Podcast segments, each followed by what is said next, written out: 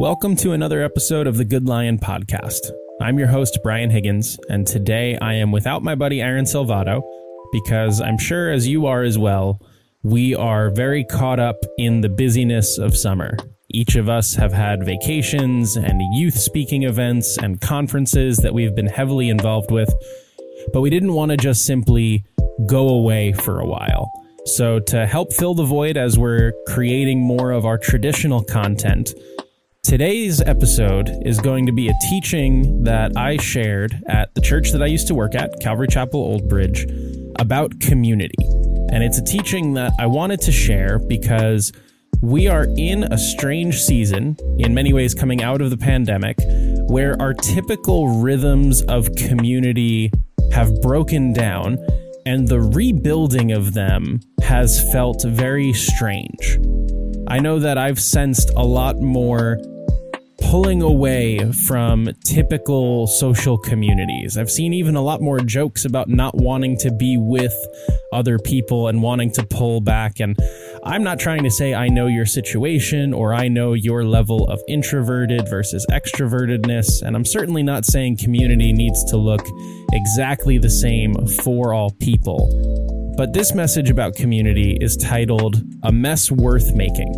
The whole thing that I'm trying to communicate in this particular teaching is that even though community can be sloppy and at times painful, it is necessary and it is one of the tools that God wants to use to shape us to be more like Him. And even for all of its hurts and pains and problems, community is one of the great blessings that God gives to us. So, this message is about motivating us to push beyond those hurts, to get out of those ruts, and to lean into this incredible tool that God wants us to use. So I hope that it encourages you and it blesses you and that it sort of fills that gap in the meantime as we get back to creating more of our traditional episodes with interviews and different theological deep dives. So let's jump into that teaching now and hopefully leave this time a little more motivated and a little more energized to deeply engage with the incredible tool of community that God wants to use to shape us to be more like Him.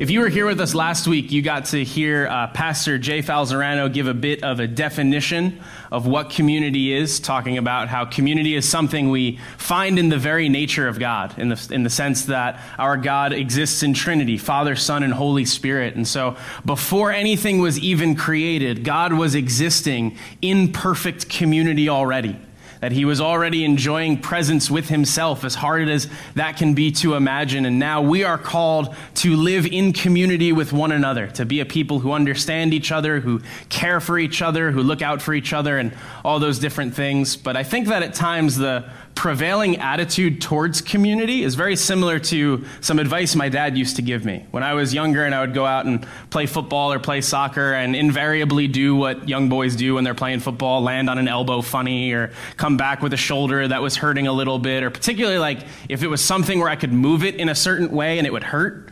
You know, when you're a kid, you just keep doing it to see if it'll keep happening for whatever reason instead of stop doing the thing that hurts. And so I would go to my dad and I'd be like, Dad, I, I, when I move my elbow this way or whatever, like it really winds up hurting. Or when I move my leg that way, it really winds up hurting me. And every time before my dad would actually figure out whether or not I was okay, his advice was always the same. Well, just don't do that. Just stop moving your arm that way. Why do you need your shoulder to do this or like whatever ridiculous thing I was trying to do? And the logic is foolproof. If something is continuing to hurt you, it's obviously not something that you want to continue doing. And when it comes to community, I want to simply ask as we get started has anything really caused more pain? Has anything caused more hurt than the times that community has broken down? You know, the, the, a lot of the scars we bear and a lot of the pain that we hold on to has come from the fact that in times past, community has failed us. The people who were supposed to be there for us weren't. The people we counted on weren't worth counting on. The people we thought were trustworthy were people we shouldn't have trusted at all. There are many instances where community has hurt us and failed us in the past. And so naturally, when it comes to community, we go on the defensive. And we start thinking, well, I'll come and I'll, I'll check out your service thing, but who are these people that want to talk to me? Like, who, what, what question are you going to be at? And, and we go on this defensive trying to make sure that we're going to come out of it okay. The interesting thing is that reaction first happens in the Garden of Eden the moment after the first sinful action occurs. After Adam and Eve are, are deceived by the serpent and after they disobey the only commandment that God had given them at that point in time, the immediately the first thing that happens is they recognize their nakedness, their own vulnerability to one another, and they immediately start to cover themselves. And so there's this shame reaction. There's this, I, I, don't want to be open and vulnerable before you. But not only do they apply this to one another, they apply it towards God.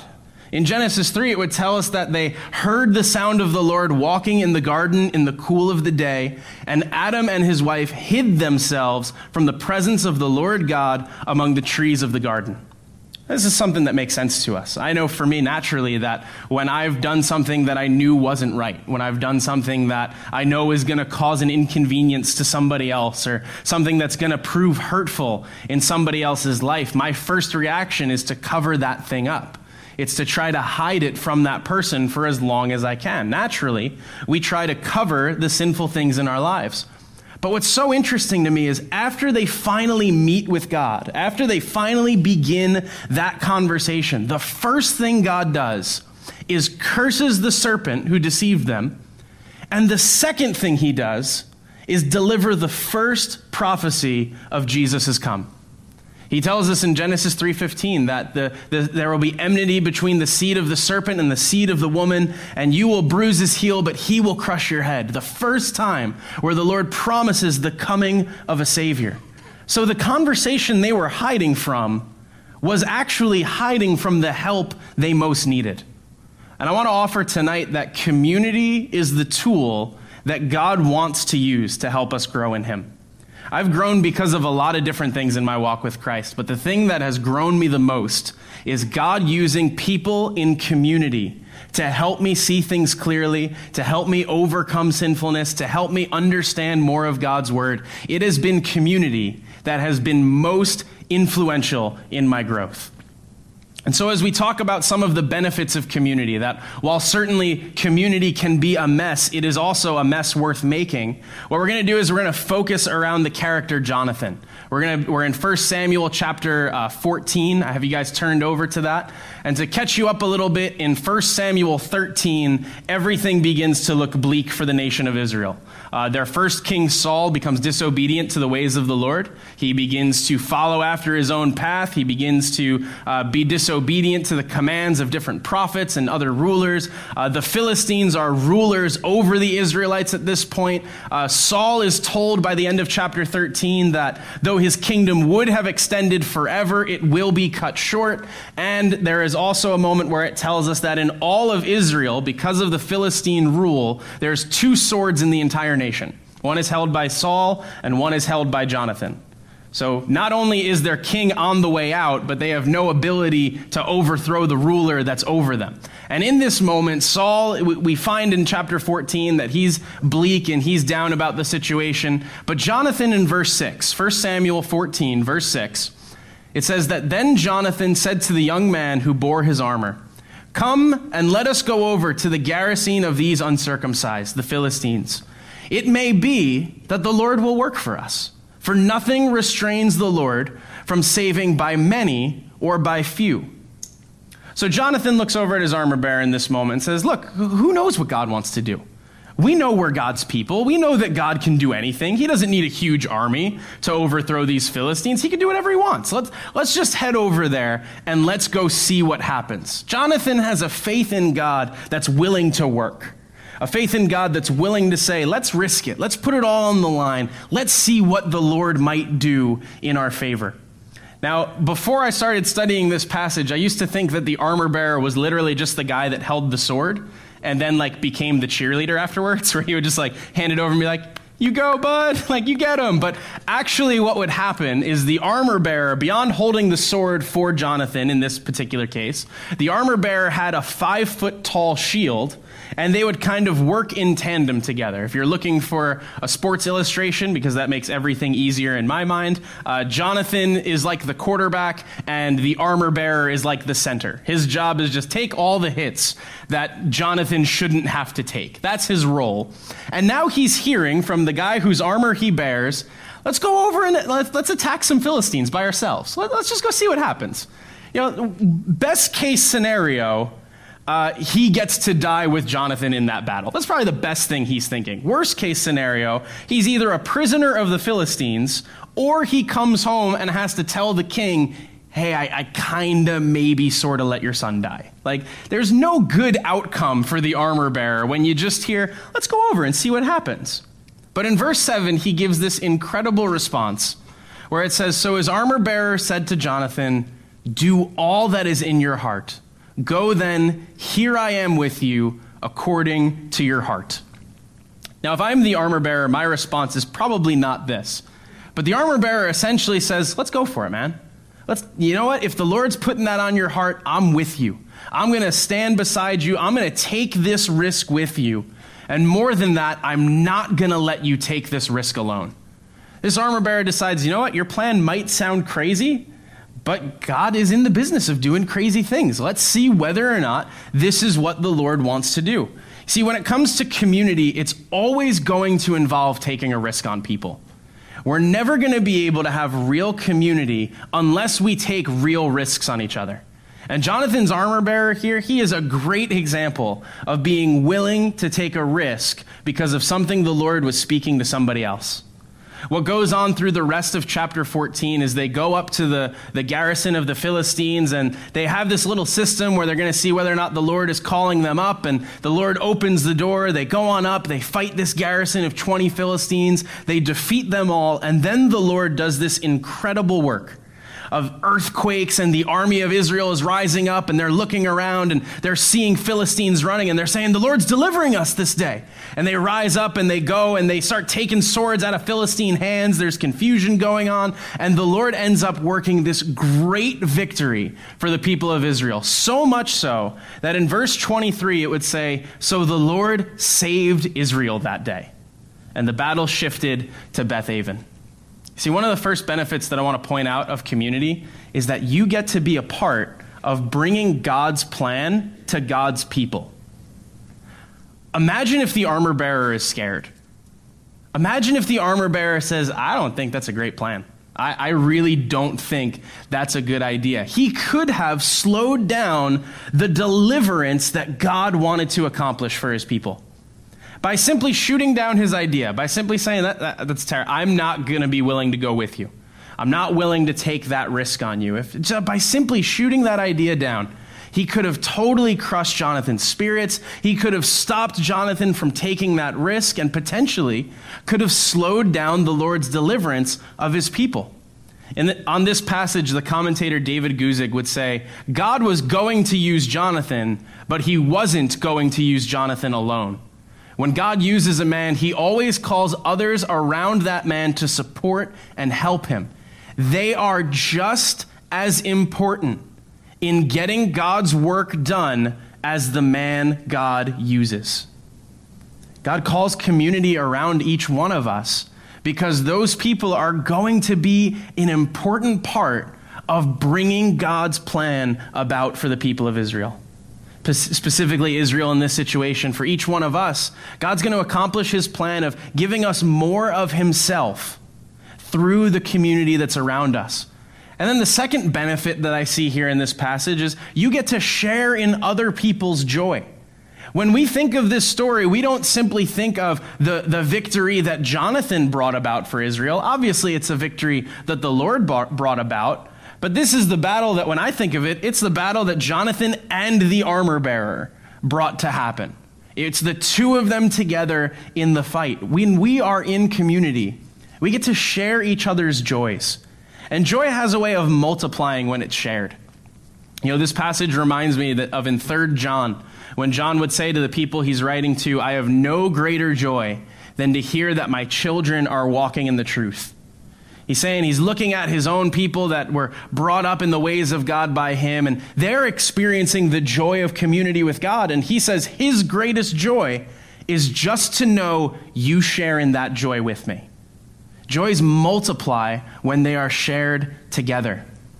So, joys have a way of multiplying, but on the other hand, when it comes to community and the messiness of it, sorrows have a way of dividing. Flip a couple pages to the right, and you'll get to 1 Samuel chapter 20. At this point, David has been told by Samuel that he is to be the next king of Israel, that he is going to lead the people, and essentially he's just being told, wait out Saul. Just give it some time. We'll, we'll see what the Lord does. And David is having difficulty with this waiting. We learn in chapter 18 that it tells us the soul of Jonathan was knit to the soul of David, that they have for, for a very long time been seen as the example of biblical friendship.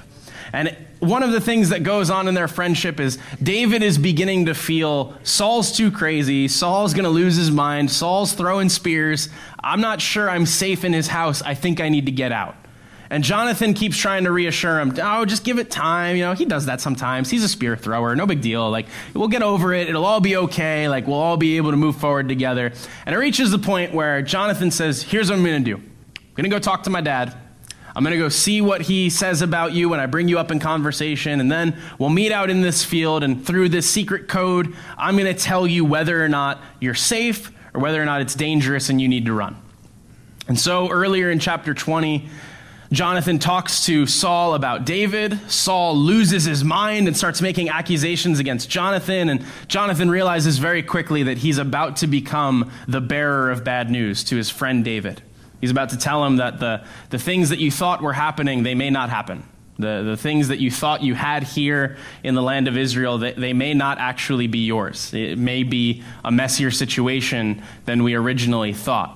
And so in verse 41, after Jonathan communicates to David through the signal that um, this is not a safe place, you need to get out of here, you're in danger as long as you stay near Saul, it tells us in verse 41 that as soon as the lad had gone, one of Jonathan's servants, David arose from a place toward the south, fell on his face to the ground, and bowed down three times. And they kissed one another and they wept together, but David more so.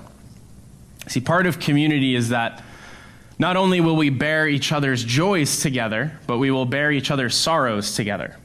And as much as it's easy for me to think of David as mighty warrior, ruling king, man after God's own heart, we also see many examples that prove that David was a man who knew how to mourn. In 2 Samuel chapter 1, when Jonathan and Saul pass away in battle, uh, David gives us this incredible poem of mourning. This very long, drawn out, you know, tell it not that Jonathan has been slain. Like this huge, dramatic poem mourning the loss of his friend. Uh, in 2 Samuel chapter 12, after he had sinned with Bathsheba and the, the child takes ill, uh, while he's praying for that child, it tells us that he, he fasted for a week and when ultimately that child had passed away, his advisors were so worried about his mourning, they thought, if he's not eating while the child was alive, what's, what's going to happen when we tell him the ultimate news? What, what's he going to do? David was a person who knew how to mourn. He felt grief, and he felt it deeply. And so I wonder in this moment, he's being told, essentially, I can't help but wonder if he's thinking, maybe those promises of God aren't going to pan out. Maybe I'm not going to be the king that I was told I was going to be. Maybe God isn't going to make a way here the way that I thought he was going to make a way here. There's probably all sorts of questioning and confusion, and I can't help but wonder in this moment what keeps him from really losing it. And I think it's the fact that verse 42 exists. Because in verse 42 it says, Then Jonathan said to David, Go in peace since we have both sworn in the name of the Lord, saying, May the Lord be between you and me, and between your descendants and my descendants forever. So he arose and departed, and Jonathan went into the city. Real small verse, seemingly very insignificant verse. But in the moment of David's need, Jonathan is able to say to him, Look, I'm here for you, and I know the Lord is going to be here for you, Let, let's just see what the Lord may do and let's trust him going forward. I think it's important to note that Jonathan does not give David an answer for why. He's not able to fix David's problem. He doesn't come to David with a plan saying, Oh, but if we do this and if we just tweak this one little thing, uh, trust me, Saul will love you, I promise. Like, he doesn't do that for David. Instead, all he's able to do is just say, Well, I'm here for you, and the Lord's here for you, and I'm not sure what he's going to do next. But we're just going to ask the Lord to do his work in his time, and we're just going to trust him. You know, sometimes we want to be able to fix people's difficulties, but sometimes that's not what they need. I think the third benefit I want to point out tonight of community is that sometimes it just reminds us of reality. You know, sometimes when we're in difficult situations, sometimes when we aren't having things go our way, simply having somebody else's presence reminds us that God's presence hasn't left yet. Sometimes just having another person there, not even saying anything, not even doing anything of, of huge value, so it would seem, just, just sometimes another person is all we need. Just somebody who's able to sit there and say, I'm going to go through this with you. It reminds us that Hebrews 13:5 is still true when God says, "I will never leave you nor forsake you." Community is a great reminder of the reality that God is still at work, even in the most difficult situations. And the fourth benefit I would bring up is that sorrows go from impossible to bearable when they're experienced in community. The same way that joy has a way of multiplying in community, sorrows have a way of dividing within community. And it's not that sorrows become fun or easy or anything like that. I would never want to look down on some of the difficulties and the trials that may be represented in this room right now. But I'm telling you that in community, the things that seem impossible can very suddenly become bearable. You know, what happens right after this is David goes on to, to flee from Saul. He does what he has to do, and he becomes a leader over many men. What would happen right after David flees from the presence of Saul and heads out into the wilderness is he becomes the leader that God is going to use as a mighty ruling king. And perhaps what he really needed from Jonathan more than anything was just a reminder that God was still there for him so that he could get the strength to keep going through what God wanted to put in front of him. In the book A Tale of Three Kings, going through the life of uh, David in particular, uh, the author would say that King, da- or King Saul, I should say, sought to destroy David, but his only success was that he became the instrument of God to put to death the Saul who roamed about in the caverns of David's own soul. What looked like destruction was purification. And Jonathan, by being able to help David bear that burden, he gave David a little bit of the strength that was necessary to keep going through that road of purification. I want to make one last point as I close and as we get ready to respond in worship, and I'll ask the worship team to come up at this point. I want to simply say that when we talk about the messiness of relationships, for each one of us, the messiest relationship you have is the one you have personally with Jesus Christ. There is no messier relationship that we can be a part of. There is no greater uh, difficulty in relationship that we can have than the difficulties that Jesus went through to have relationship with us. 2 Corinthians chapter 5 would tell us that he became sin who knew no sin, so that we might become the righteousness of God in him. Put a slightly different way, he became and took upon himself the messiness of our lives so that we would be able to enjoy perfect community with him. If you're looking for the example of one who is willing to deal with the messiness of relationships, it's Jesus himself.